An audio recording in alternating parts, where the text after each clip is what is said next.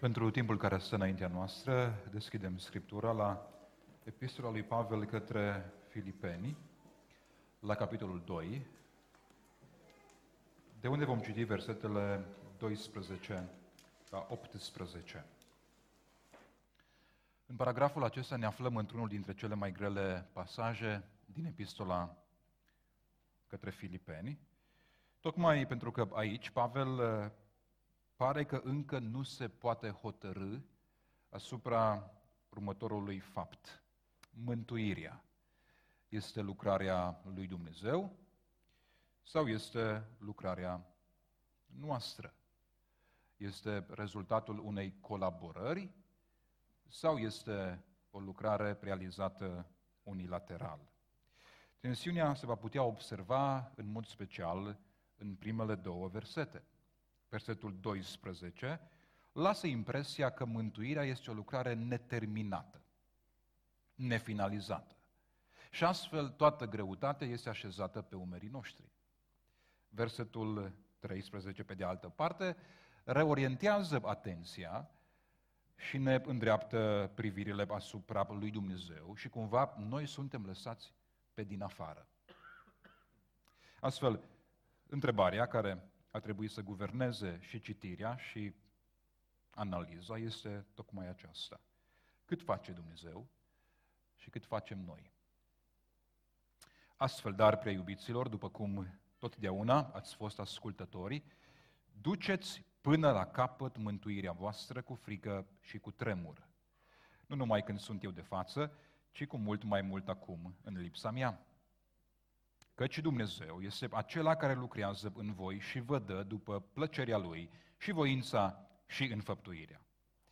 Faceți toate lucrurile fără cârtiri și fără șovăieli, ca să fiți fără prihană și curați, copii ai lui Dumnezeu, fără vină, în mijlocul unui neam ticălos și stricat, în care străluciți ca niște lumini în lume, ținând sus cuvântul vieții, așa ca în ziua lui Hristos, să mă pot lăuda că n-am alergat, nici nu m-am ostenit în zadar.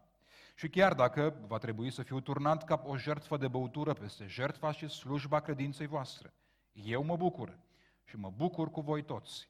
Tot așa și voi. Bucurați-vă și bucurați-vă împreună cu mine. Amin.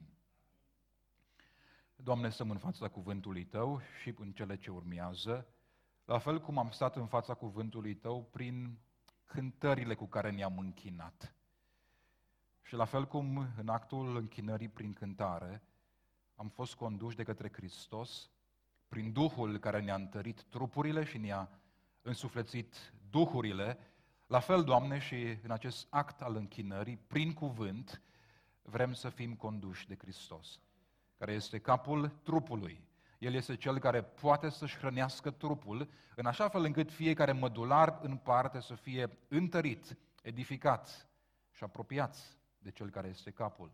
Doamne, la fel cum în închinare am fost ajutați și împuterniciți de către Duhul Tău, la fel și acum, când stăm înaintea Ta prin cuvânt, ne rugăm ca Duhul Tău cel Sfânt să ne ajute, să ne asiste și să ne tălmăcească Scripturile, este singurul care cunoaște tainele tale. De aceea, pentru că El este Duhul adevărului și pentru că ne-ai promis că ne va conduce în tot adevărul, ne rugăm Duhul Sfânt ca în cele ce urmează să preiei inițiativa. Și astfel, expoziția acestor versete să transmită cuvântul viu și adevărat. Acea sabie care este cu două tăișuri, acea prezență a ta prin cuvânt care despică și străpunge. Te rog să te folosești și de mine în cele ce urmează, Doamne. Și dincolo de neputințele și limitările mele, mă rog să-mi deschizi gura larg, în așa fel încât cuvântul care este cuvântul Tău să poată să fie rostit clar, cu autoritate și pe înțelesul nostru al tuturor. Mulțumesc că ne-ai ascultat și mulțumesc că ești în mijlocul nostru și în cele ce urmează. Amin. Vă invit cu drag să ocupați locurile.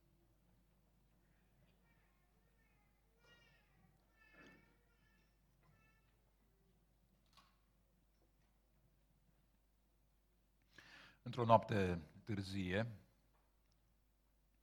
am dat peste o corespondență pe care Calvin a portat-o cu Sadolet, un fost episcop al Genevei. Corespondența are loc imediat după ce oamenii din Geneva au ieșit din Biserica Catolică. Astfel, acest episcop, încercând să redreseze situația din oraș, a scris o scrisoare lui Calvin și a încercat ca prin el să-i motiveze pe magistrați și pe cetățenii orașului să se reîntoarcă în Biserica Catolică. Argumentul care traversează corespondența aceasta din partea lui Sadolet este tocmai următorul. Dacă există o preocupare care trebuie să acapareze viața unui om, aceea este mântuirea sufletului. Și din moment ce mântuirea sufletului se poate obține, păstra în sânul bisericii, întoarcerea în biserică este, este fundamentală în ecuația mântuirii. Calvin îi răspunde acestui episcop și din corespondența lui am spicuit câteva rânduri pe care aș vrea să vi le citesc. Evident, spune el, mântuirea este subiectul la care trebuie să medităm fără încetare. Ea trebuie să ne preocupe și să ocupe gândurile noastre.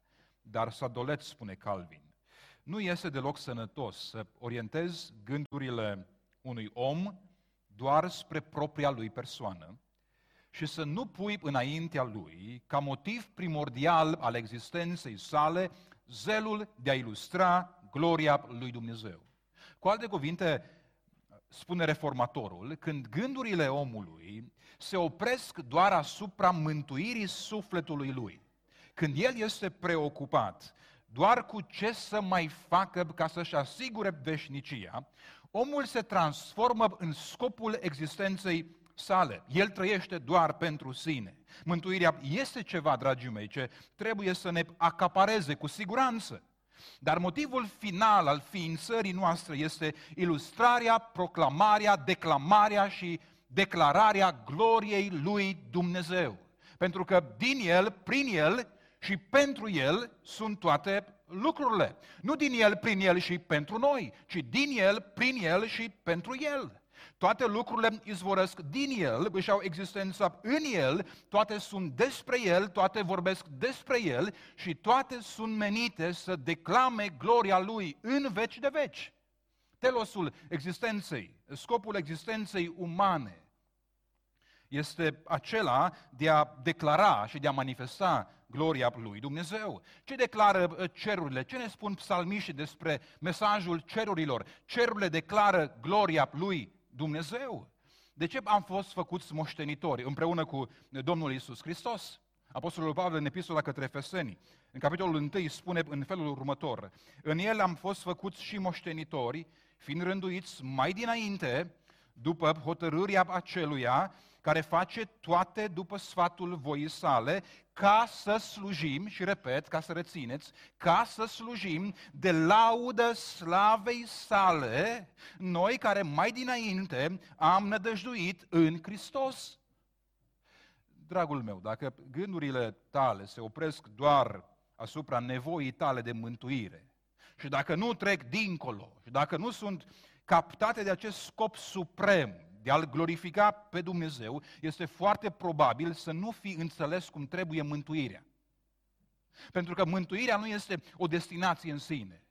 Omul care este mântuit mai apoi este acaparat de, de scopul final al existenței și este prins în acest proces de manifestare și glorificare a lui Dumnezeu. Mântuirea când este înțeleasă așa cum trebuie, te scapă din strânsoarea propriului interes, din centrifuga propriului interes și te orientează în mod constant spre glorificarea lui Dumnezeu. Când mântuirea este înțeleasă, omul este extras din carapacea interesului său și mai apoi este propulsat de către Duhul lui Dumnezeu spre această viață care are ca scop final manifestarea măreției celui atotputernic. Dar cum trebuie înțeleasă mântuirea încât să ne așeze pe această șină biblică a manifestării gloriei lui Dumnezeu. Textul de față se ocupă tocmai de mecanica mântuirii, având ca subiect central o ducere a mântuirii până la capăt. O ducere a mântuirii până la capăt, care se transformă în finalul textului nostru într-o jertfă de bun miros. Vreau să notați versetul 17 și chiar dacă, spune Pavel, va trebui să fiu turnat ca o jertfă de băutură peste slujba credinței voastre, eu mă bucur și mă bucur cu voi toți. Aici Pavel vorbește despre ducerea mântuirii până la capăt și despre martirajul său în termenii unei jertfe. Și spune, moartea mea va fi asemenea unei băuturi care va fi turnată peste jertfa voastră, adică peste această ducere până la capăt a mântuirii. Și Pavel împrumută limbajul acesta al jertfei de bun miros din Leviticul 23 cu 13, unde găsim următoarele, să adăugați la el 20 de efă din floarea făinii frământată cu un de lemn, ca dar de mâncare mistuit de foc, de un miros plăcut Domnului și să aduceți o jertfă de băutură de un sfert de hin de vin. În final, spune Pavel, această perseverență în har, alături de martirajul meu, vor fi nu o jertfă de ispășire, ci vor fi o jertfă de bun miros, care va fi adusă înaintea lui Dumnezeu. Astfel, Pavel este în acord cu corespondența pe care v-am citit-o și spune, scopul final este tocmai glorificarea, preamărirea lui Dumnezeu. Perseverența noastră este o jertfă de bun miros care are să-L preamărească pe Cel care este Domnul și Mântuitorul nostru. Dar, cum trebuie să înțelegem mecanica mântuirii, încât să scăpăm din strânsoarea interesului personal? Cât face Dumnezeu și cât facem noi? Primele două versete din pasajul pe care l-am lecturat se ocupă de două aspecte fundamentale. Versetul 12 are să descrie postura, postura celor chemați să-și ducă mântuirea până la capăt. În ce condiție se găsesc oamenii aceștia? Ce-i caracterizează? Ce-i definește? În ce postură se găsesc cei chemați să-și ducă mântuirea până la capăt? Și postura acestor oameni e parte din mecanica mântuirii și explică mult cum e posibil să treci dincolo de acapararea aceasta și să-L glorifici pe Dumnezeu. Versetul următor, versetul 13, se ocupă de posibilitatea ducerii până la capăt a mântuirii. Și pentru că textul este extrem de complex și amplu, în această seară vom zăbovi doar asupra primelor două versete, asupra posturii celor chemați și asupra posibilității ducerii până la capăt. Cine sunt cei chemați să persevereze în umblarea lor cu Dumnezeu? Vreau să observați faptul că Pavel îi descrie pe aceștia folosind doi termeni. Pe de o parte, cuvântul prea iubiți și pe de altă parte, cuvântul ascultători. Cei doi termeni au valoare identitară. Aceștia îi descriu și aceștia dezvăluie cine sunt acești oameni care își vor duce mântuirea până la capăt. Mai întâi ei sunt numiți prea iubiți. Prea iubiți de către Dumnezeu și prea iubiți de către apostol. Ei sunt cei peste care s-a manifestat iubirea lui Dumnezeu. Ei sunt aceia care au fost îmbrățișați de dragostea lui Dumnezeu. De o iubire atât ontologică cât și voluntară. Dragostea lui Dumnezeu, dragii mei, nu este o manifestare care are nevoie de motive exterioare ființei lui Dumnezeu. Când Dumnezeu iubește, Dumnezeu nu iubește pentru că este provocat, determinat, încurajat sau stimulat. Nu, ci ci dragostea lui Dumnezeu își are originea în cine este Dumnezeu și este determinată de propria lui persoană. De aceea dragostea lui nu este sporadică, nu, nu este fluctuantă, este de plină, este constantă, nu crește, nu se micșorează și este completă din veșnicie în veșnicie. Și în timp ce dragostea lui Dumnezeu are legătură cu cine este Dumnezeu, dragostea aceasta este manifestată liber. Dumnezeu iubește întotdeauna pentru că vrea. Și Dumnezeu acționează întotdeauna voluntar. Chiar și atunci când ne rugăm și Dumnezeu ne ascultă rugăciunile, ne ascultă pentru că El vrea să facă lucrul acesta. Dumnezeu a creat lumea aceasta în mod liber, l-a ales pe Avram în mod liber, l-a trimis pe Iisus Hristos în mod liber, te-a mântuit pe tine și pe mine în mod liber, ne ascultă rugăciunile în mod liber și aceasta este cea mai bună veste. De aceea Dumnezeu poate să te asculte pe tine atunci când abia formulezi o rugăciune stâlcită din două, trei propoziții. De aceea Dumnezeu poate să trimită ploaie și peste cei răi și peste cei buni, pentru că El este din eternitate un Dumnezeu liber. În timp ce dragostea aceasta exprimată are legătură cu cine este El, ea este manifestată voluntar, liber asupra oamenilor. Astfel, cei care sunt chemați sunt cei prea iubiți. De dragostea aceasta care își are originea în cine este Dumnezeu și care este manifestată în mod liber. Dar acest termen prea iubiți, vă spuneam că are o valență identitară. Ea îl dezvăluie pe cel care iubește și, și termenul îl dezvăluie, îi dezvăluie și pe cei care sunt iubiți. Oare ce ne spune acest termen despre Dumnezeu? Dacă ascultați cu foarte multă atenție cântările care sunt uh, compuse, mai ales în uh, mediul uh, din Nord America, veți observa o schimbare care s-a produs în ultimii ani de zile. Și în teologia contemporană, adică în teologia de astăzi, teologie care este prezentă până la urmă în orice cântare pe care noi o cântăm, Dumnezeu este descris într-un mod general ca fiind o identitate necunoscută, ca fiind o forță, ca fiind un râu, ca fiind un vuiet, ca fiind o putere, ca fiind o persoană care există, dar care nu poate să fie cunoscută, ca fiind undeva, dar fiind în același timp distant și deconectat de creație.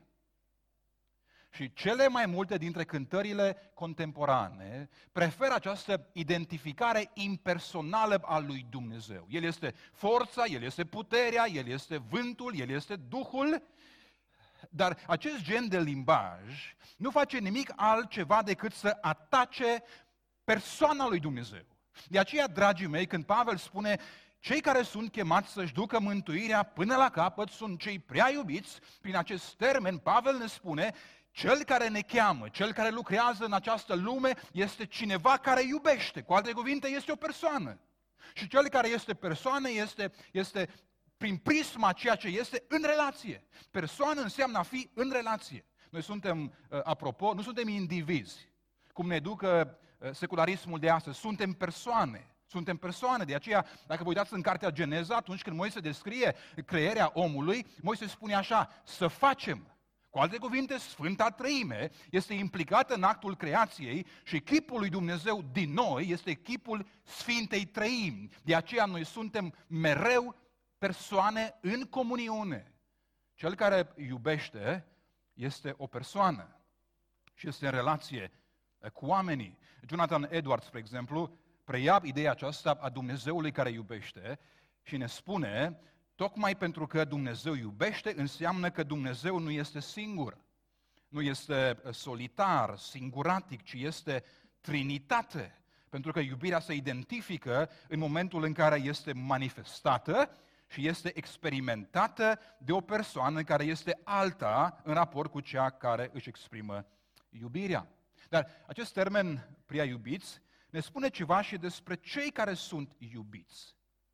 Ei sunt într-o relație cu un Dumnezeu personal. Nu sunt într-o relație cu o forță. chiar dacă Dumnezeu este, este puterea absolută. Ei sunt în relație cu un Dumnezeu personal. Ei sunt într-o relație cu un Dumnezeu care are sentimente și care își exprimă sentimentele. Nu în relație cu un Dumnezeu care stă cumva înșurubat pe tron, exact cum spun deiștii. Nu. Ei sunt într-o relație cu un Dumnezeu real, cu o persoană.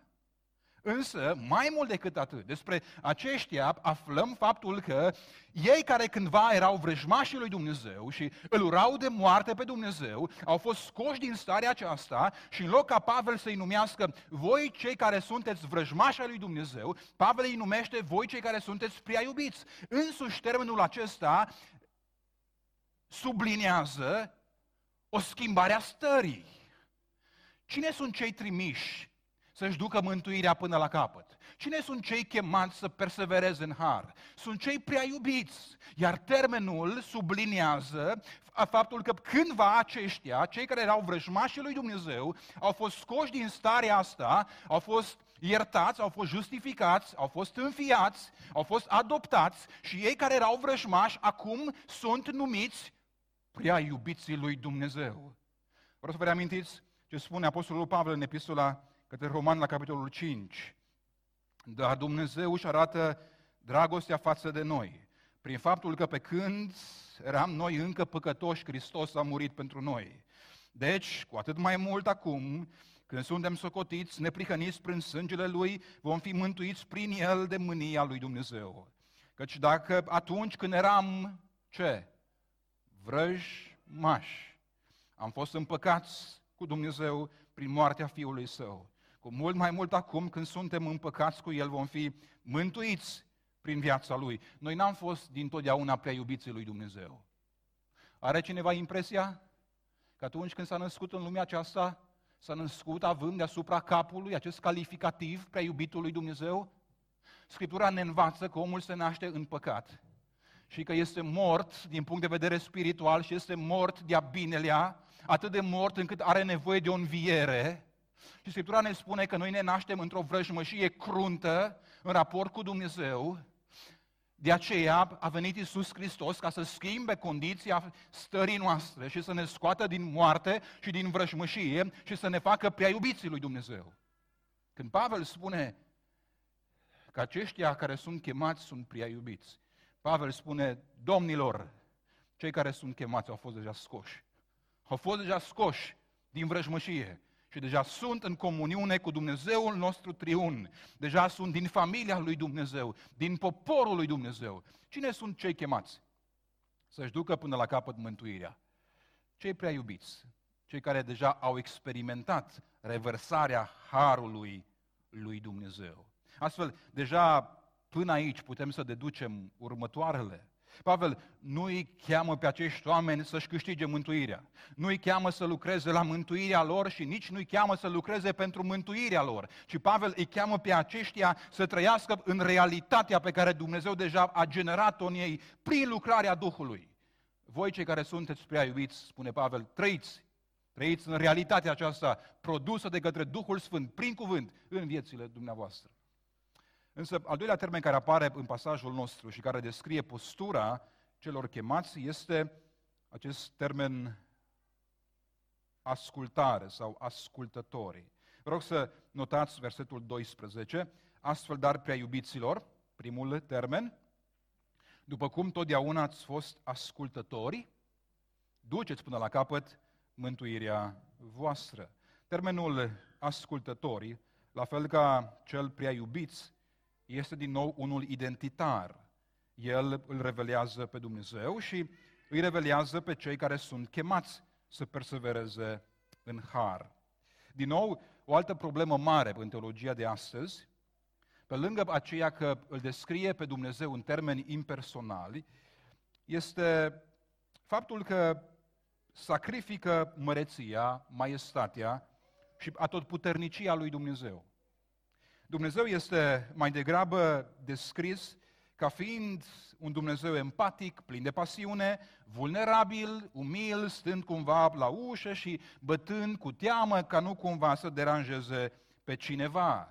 E descris ca fiind dependent de creația sa, ca fiind una cu creația sa și ca având nevoie de mine și de dumneavoastră ca să-și împlinească planurile sale.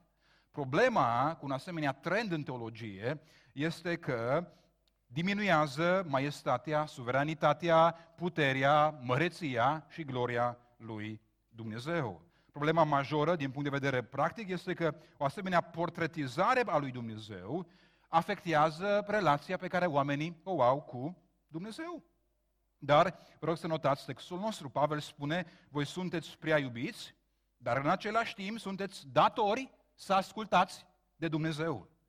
Așa cum și faceți, așa cum deja v-ați demonstrat până acum. Termenul ascultare, dragii mei, scoate în evidență un Dumnezeu care nu depinde de noi și care nu bate mereu la ușa noastră, fiindu-i teamă să nu ne deranjeze? Acest termen scoate la suprafață un Dumnezeu care are dreptul să pretindă ascultare. Un Dumnezeu care, prin statutul pe care îl deține, are toate pârghile din lume să pretindă din partea oamenilor o ascultare absolută, chiar o ascultare până la moarte. Relația cu Dumnezeu, dragii mei, nu are cum să fie descrisă doar în termenii iubirii. Știu că preferăm acel gen de rugăciuni. Doamne, mulțumesc că, că Tu ai grijă de mine. Doamne, mulțumesc că mă iubești. Doamne, mulțumesc că mă iubești din eternitate. Doamne, mulțumesc că iubirea Ta față de mine nu se schimbă niciodată. O asemenea rugăciune este o rugăciune rostită pe jumătate. Este o rugăciune parțială care îl deformează pe Dumnezeu. Relația cu Dumnezeu trebuie explicată în, în termeni duali. Dumnezeu ne iubește, suntem iubiți de El, dar în același timp suntem datori să ascultăm de El. Că vrem sau că nu vrem. E atât de mare și atât de glorios încât poate să pretindă ascultare din partea noastră. Astfel, acest termen ascultare îl dezvăluie pe Dumnezeu și dezvăluie această dimensiune a autorității și a suveranității sale. Însă, în același timp, ca în primul caz, termenul îi dezvăluie și pe cei care sunt chemați să-și ducă mântuirea până la capăt. Ei sunt numiți ascultători. Știu că de dimineață fratele Cristi a predicat din Efeseni, capitolul 2. Și știu că a învățat biserica despre faptul că moartea e atât de cruntă și atât de adâncă, încât avem nevoie de o înviere. Nu e o moarte din care ieșim printr-un, printr-o resuscitare, printr-o conectare la curent electric. Este atât de grav această moarte, suntem atât de morți, încât avem nevoie să fim înviați de Isus Hristos. Și dacă ne uităm în paragraful din Efeseni, capitolul 2, aflăm faptul că pe când eram morți în păcatele și greșelile noastre, eram capabil doar să, ascult, eram capabil să ascultăm doar de poftele firii noastre pământești și să trăim după îndemnurile Domnului Văzduhului. Exista o ascultare posibilă în acea moarte spirituală, însă ascultarea era doar raportată la zvâcnirile păcatului din noi. Astfel, când Pavel spune, voi cei care ați ascultat până acum de Dumnezeu, sunteți chemați să vă duceți mântuirea până la capăt, prin acest termen, Pavel înțelege că aceștia au fost atât de înviați, încât acum au disponibilitatea psihologică, cognitivă, volitivă, emoțională, nu doar să audă vocea lui Dumnezeu, ci și să împlinească poruncile lui Dumnezeu. Aceștia trebuie să fie atât de vii, atât de scoși din moarte spirituală, încât să înceapă să audă și mai apoi să aibă puterea de la Duhul lui Dumnezeu să asculte. Cine sunt cei chemați? Să-și ducă mântuirea până la capăt. Sunt prea iubiți? Nu mai sunt vrăjmași? Sunt prea iubiți? Și doi, sunt ascultătorii. Ceea ce înseamnă că nu mai sunt morți, ci au fost înviați și astfel au capacitatea pusă de Duhul Sfânt în ei, încât să audă vocea bunului păstor și mai apoi să-l urmeze în ascultare pe bunul păstor. Dacă citești versetul 12 rapid, ai impresia că totul este așezat pe umerii tăi. Și ai impresia că mântuirea este o lucrare nefinalizată, neterminată, care ține doar de responsabilitățile și capacitățile tale. Dar dacă reașezi versetul acesta în canonul Noului Testament și în mod special în paragraful de față, afli că exact în acest verset Pavel clarifică postura celor care sunt chemați. Nu oricine este chemat să-și ducă mântuirea până la capăt. Nu oricine este chemat să trăiască în această realitate generată de către Dumnezeul nostru triun. Doar aceia care sunt prea iubiți și deja ascultători sunt invitați în această călătorie a Harului. Astfel, deja din versetul 12 suntem orientați cu privirile spre Hristos, spre Cel care este căpetenia desăvârșirii noastre. Suntem cumva reorientați dinspre noi înșine, spre Cel care ne-a înviat, spre Cel care ne-a scos din vrăjmășie spirituală și ne-a pus într-o postură din care nu doar că auzim, ci din care putem să și ascultăm de Dumnezeu. Dar întrebarea care ar trebui să apară în mintea noastră este cum este posibil să ducem până la capăt mântuirea noastră.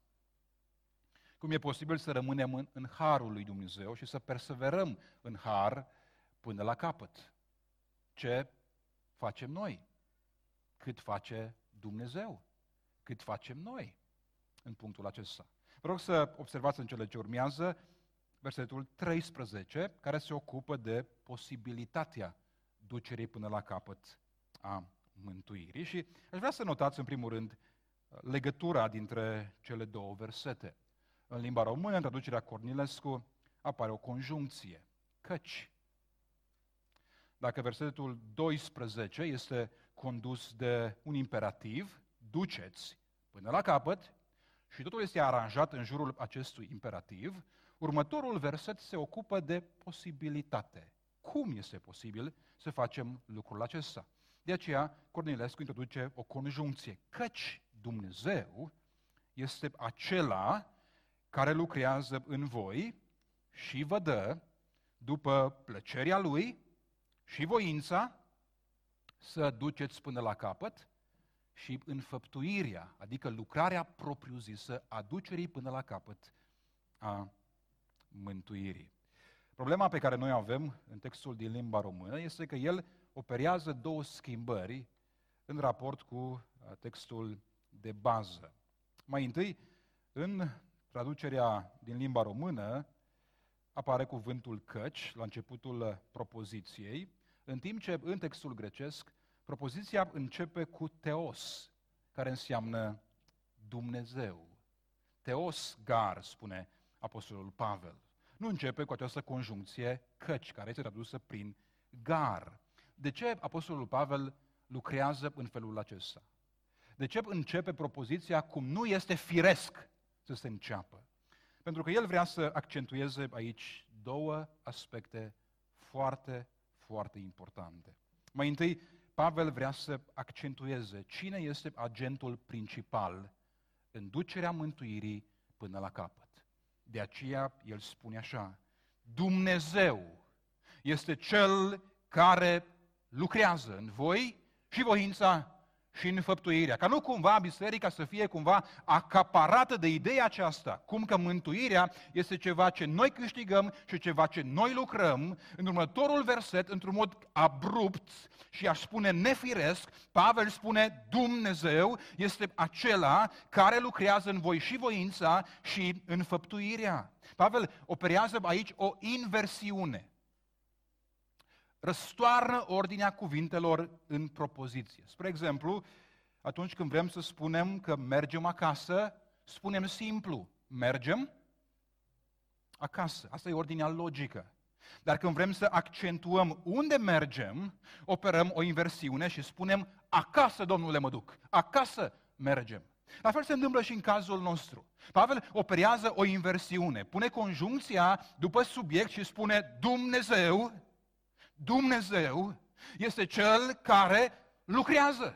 Nu mai există spațiu pentru, pentru fel și fel de colaborări, spune Pavel. Dumnezeu este agentul principal, creditul este al lui Dumnezeu.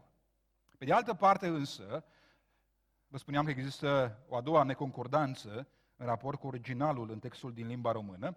Pe de altă parte, Cornilescu adaugă uh, un verb în plus în pasaj tocmai pentru a accentua caracterul lucrării lui Dumnezeu din viața noastră.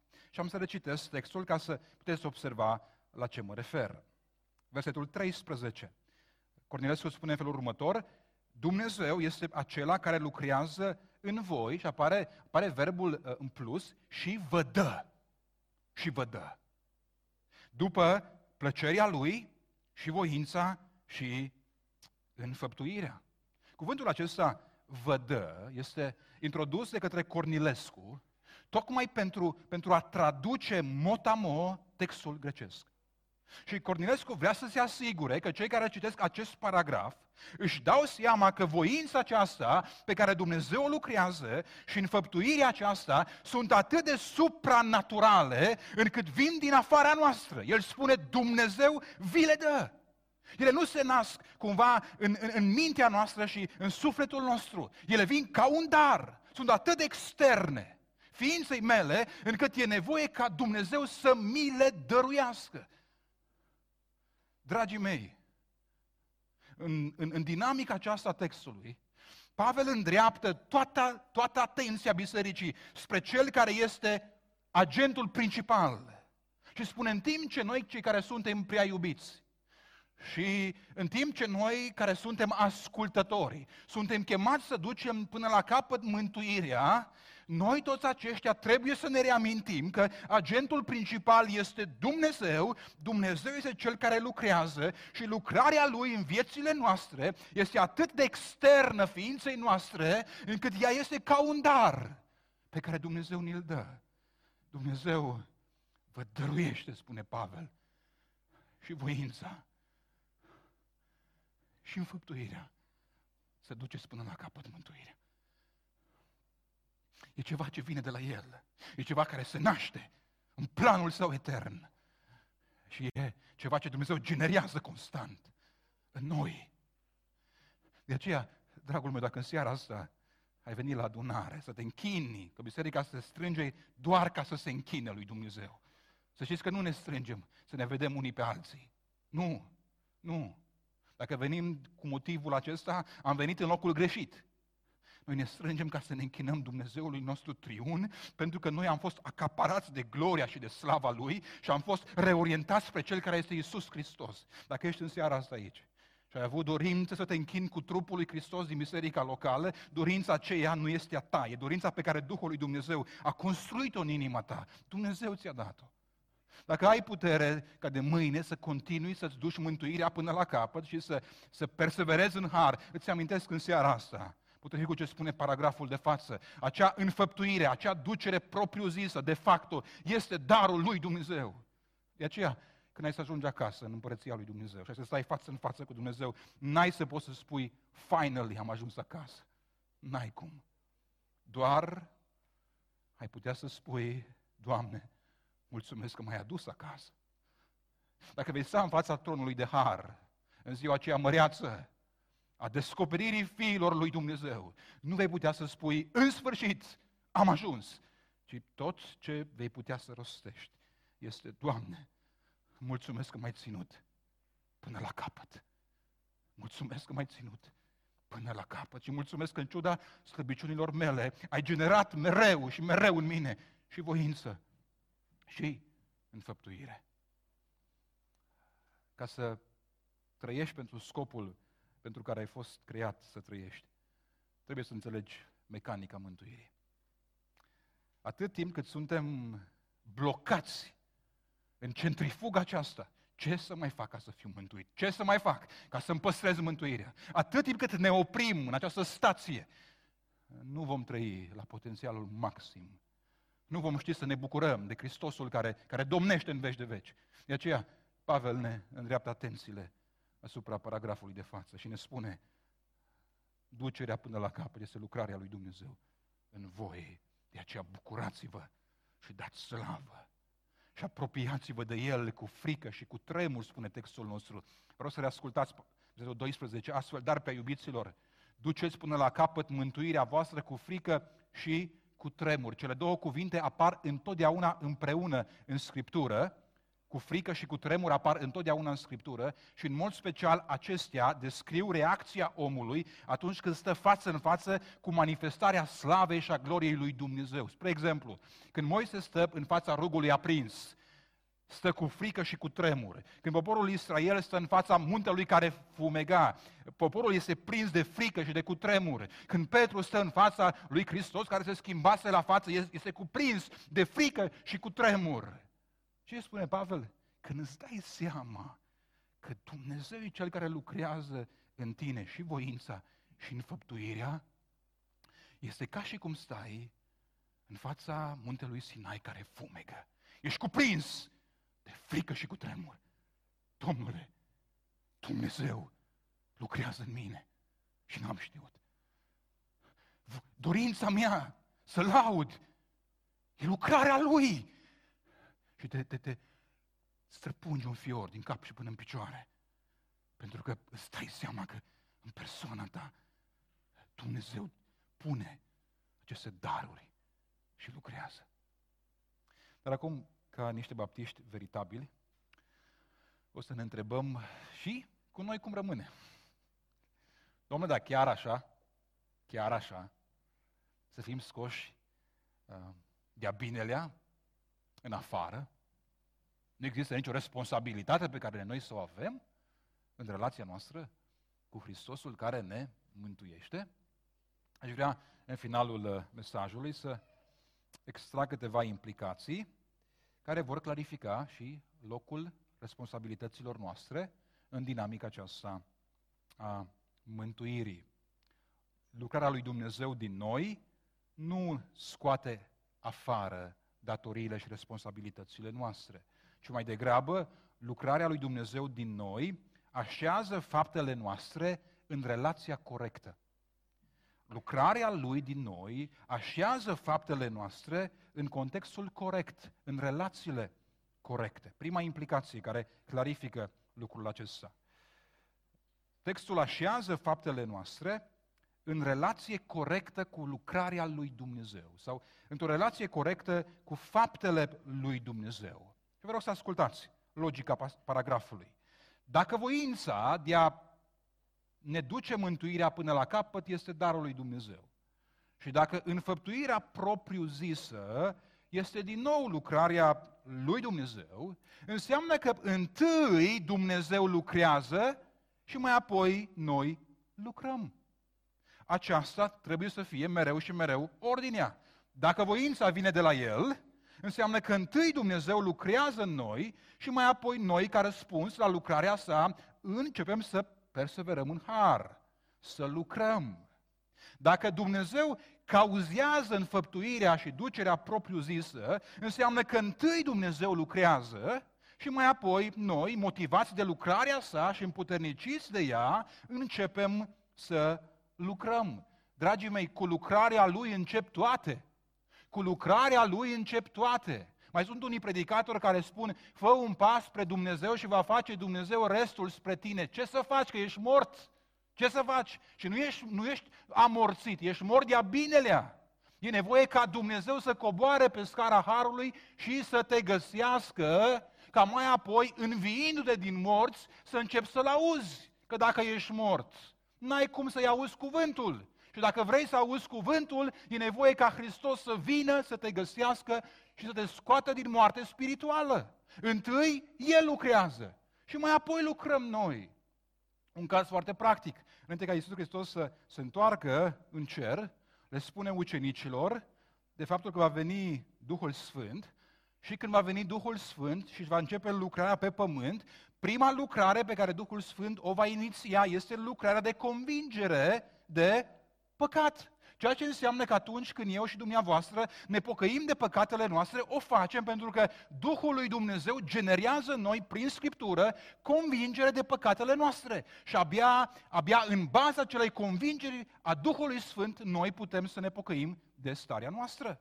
Dragii mei, întotdeauna El lucrează și abia mai apoi lucrăm noi. Să nu inversați niciodată ordinea. Paragraful de față nu anulează faptele noastre. Nu. Dar le așează într-o relație corectă cu lucrarea și cu faptele lui Dumnezeu. Pe de altă parte, A doua implicație care clarifică relația aceasta. Dacă voința și înfăptuirea vin de la El, faptele mele nu mai pot să fie numite doar faptele mele. Păi nu, nu e fair. Păi cum adică? Voința de a le face vine de la Dumnezeu și înfăptuirea propriu-zisă este lucrarea Lui și mai apoi eu să spun că sunt tot faptele mele? Păi nu mai sunt ale mele. Nu mai, nu mai sunt fapte realizate în regie proprie, pentru că ele conțin intrinsec voința lui Dumnezeu, puterea lui și înfăptuirea.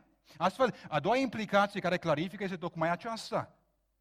Faptele sunt așezate într-o relație corectă, nu doar cu lucrarea lui Dumnezeu, ci sunt așezate într-o relație corectă cu propria noastră persoană. Toată, toată lucrarea noastră spirituală, toată, ă, toate rugăciunile noastre, umbletul nostru spiritual, tot ce facem noi și este pentru voia, pentru gloria lui Dumnezeu, nu mai poate să fie numit doar al nostru. Pentru că tot ce facem, facem în unire cu Domnul Isus Hristos. El lucrează în noi, El naște în noi, El împuternicește. Și s-a terminat. S-a terminat cu faptele lui David Lavric. Sau s-a terminat cu faptele unuia sau altuia. Pentru că din momentul în care suntem în trupul lui Isus Hristos, tot ce facem, putem să facem doar fiind uniți cu Isus. Știți care este, este expresia care apare cel mai des în Noul Testament? În Hristos, în Hristu. În Hristu. În Hristos. Creștinul nu mai este un singuratic. Nu mai are dreptul să fie un singuratic. El este încorporat în trupul Domnului Isus Hristos. Astfel, tot ce face, face doar în unire cu Cel care este capul, capul trupului, Domnul nostru. Vreau doar să vă reamintiți câteva texte din epistola către Galateni și apoi din, din Coloseni. Am fost răstignit împreună cu Hristos și trăiesc. Vreau să ascultați. E un pasaj pe care îl știm foarte bine, dar nu mai trăiesc eu.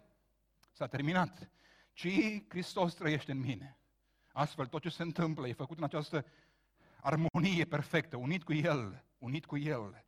Și viața pe care o trăiesc acum în trup, o trăiesc în credința în Fiul lui Dumnezeu, care m-a iubit și s-a dat pe sine însuși pentru mine. Coloseni 3 cu 3. Căci voi ați murit și viața voastră este ascunsă cu Hristos în Dumnezeu. Această unire și în această unire încep să apară faptele noastre. Astfel ele nu mai sunt doar ale noastre, ci ele sunt fapte făcute în armonia aceasta a unirii cu Domnul Isus Hristos. E atât de, de puternică, dragii mei, această identificare a lui Hristos cu trupul său, încât pe drumul Damascului, în timp ce Saul merge spre Damasc, Hristos, care domnește pe tron, îl oprește și spune așa, Saule, Saule, pentru ce? Spuneți. Mă. Mă prigonești. Păi, acum vă întreb așa, direct. Păi unde mergea Saul? Păi nu mergea în cer. Nu mergea în cer. Saul mergea în Damasc. Pe cine vroia Saul să prigonească? Pe creștinii din Damasc. Ei, când Hristos îl confruntă, Hristos spune, eu și biserica mea suntem una.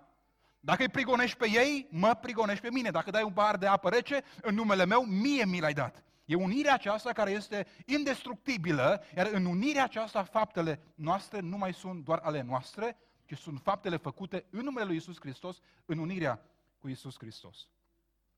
Uh, T.F. Torrance, vi recomand ca, ca teolog, uh, a murit, da, uh, îl puteți citi și aveți ce învăța de la el. Uh, T.F. Torrance avansează puțin discuția despre unirea cu Isus Hristos și spune în felul următor. Poate o să vi se pară puțin prea mistic, dar uh, vă spun că ce spune el e exact ce ne învață Scriptura. Tot ce facem noi este doar un ecou a ceea ce a fost făcut deja în locul nostru, spune el. Rugăciunea noastră este ecoul rugăciunii lui. Închinarea mea este ecoul închinării sale. Ascultarea mea este ecoul ascultării sale. Prin întrupare, spune el, Hristos s-a așezat de ambele părți ale legământului, s-a așezat de partea mea și de partea lui Dumnezeu. Ca astfel, în trupul lui, omul și Dumnezeu să fie împăcați. Astfel, în locul meu, punându-se în legământ, în locul meu, El a trăit în locul meu, viața aceea perfectă. S-a rugat lui Dumnezeu din poziția pe care eu trebuia să o ocup. S-a închinat Dumnezeului nostru din poziția pe care eu trebuia să o ocup. A ascultat de Dumnezeu din poziția unde eu trebuia să ascult de Dumnezeu. Astfel, El a venit și s-a așezat în locul meu și a rămas în locul lui Dumnezeu, ascultând, închinându-se, trăind și mai apoi primind, fiind Dumnezeu, închinarea și ascultarea. De aceea spune, spune T.F. Torrance, tot ce facem noi este un ecou al unei lucrări pe care Hristos deja a făcut-o. În teologia reformată, aceasta se numește ascultarea activă a lui Hristos. Hristos a rămas supus lui Dumnezeu și a murit în locul nostru, ascultând pasiv, adică supunându-se, dar în același timp el a ascultat și activ, spun reformatorii. Și datorită acestei ascultări active în locul nostru, noi suntem tratați de Dumnezeu așa cum Dumnezeu îl tratează pe cel care a ascultat în mod perfect. De aceea ne rugăm în numele cui? În numele lui Isus Hristos. Pentru că Dumnezeu ne tratează pe noi așa cum îl tratează pe cel care a ascultat perfect. De aceea ne rugăm în numele lui Isus Hristos. De aceea Hristos ne spune, dacă veți cere ceva în numele meu, Tatăl vă va asculta. Pentru că a coborât în lumea mea și a luat locul lui David Lavric și a ascultat în locul meu și s-a închinat în locul meu și a stat în relație cu Dumnezeu în locul meu, ca astfel în trupul său să înlăture vrăjmășia. Astfel tot ce face Biserica creștină de azi nu este nici inovație și nu este un act inedit în istorie. Nu! Ci tot ce facem noi este un ecou al lucrării Fiului lui Dumnezeu. El s-a închinat, El s-a rugat, El l-a lăudat pe Tatăl cel din ceruri. Astfel, Biserica creștină, fiind unită cu Domnul Isus Hristos, cu Cel care este capul, tot ce face, face în această unitate cu Isus Hristos și tot ce face este un ecou al lucrării Fiului lui Dumnezeu. Dragul meu, această mecanică a mântuirii nu te scoate în afară. Nu-ți anulează responsabilitățile. Nu abolește rolul pe care îl ai înaintea lui Dumnezeu, ci această mecanică a mântuirii te repoziționează și te reorientează spre Hristos.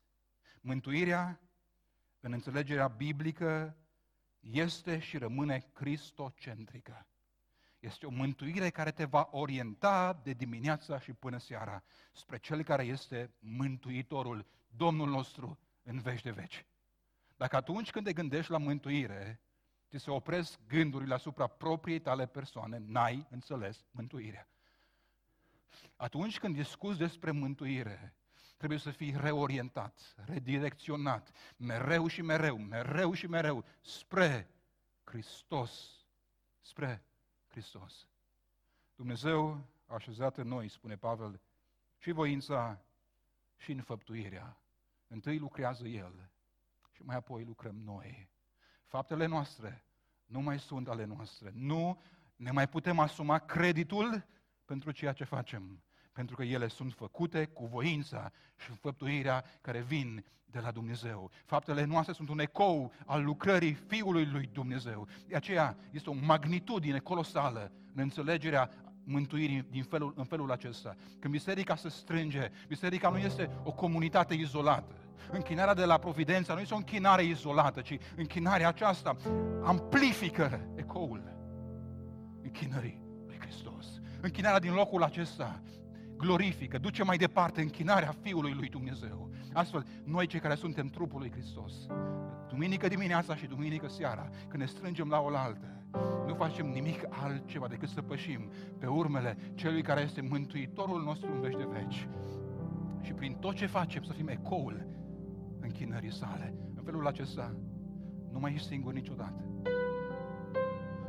Cumazul tău nu mai trebuie să se coboare sub greutatea destinului. Eliade spune, există o presiune istorică a destinului. Ce am să fac mâine? Sunt copiii bolnavi. Unde mă duc cu ei? Am probleme în familie.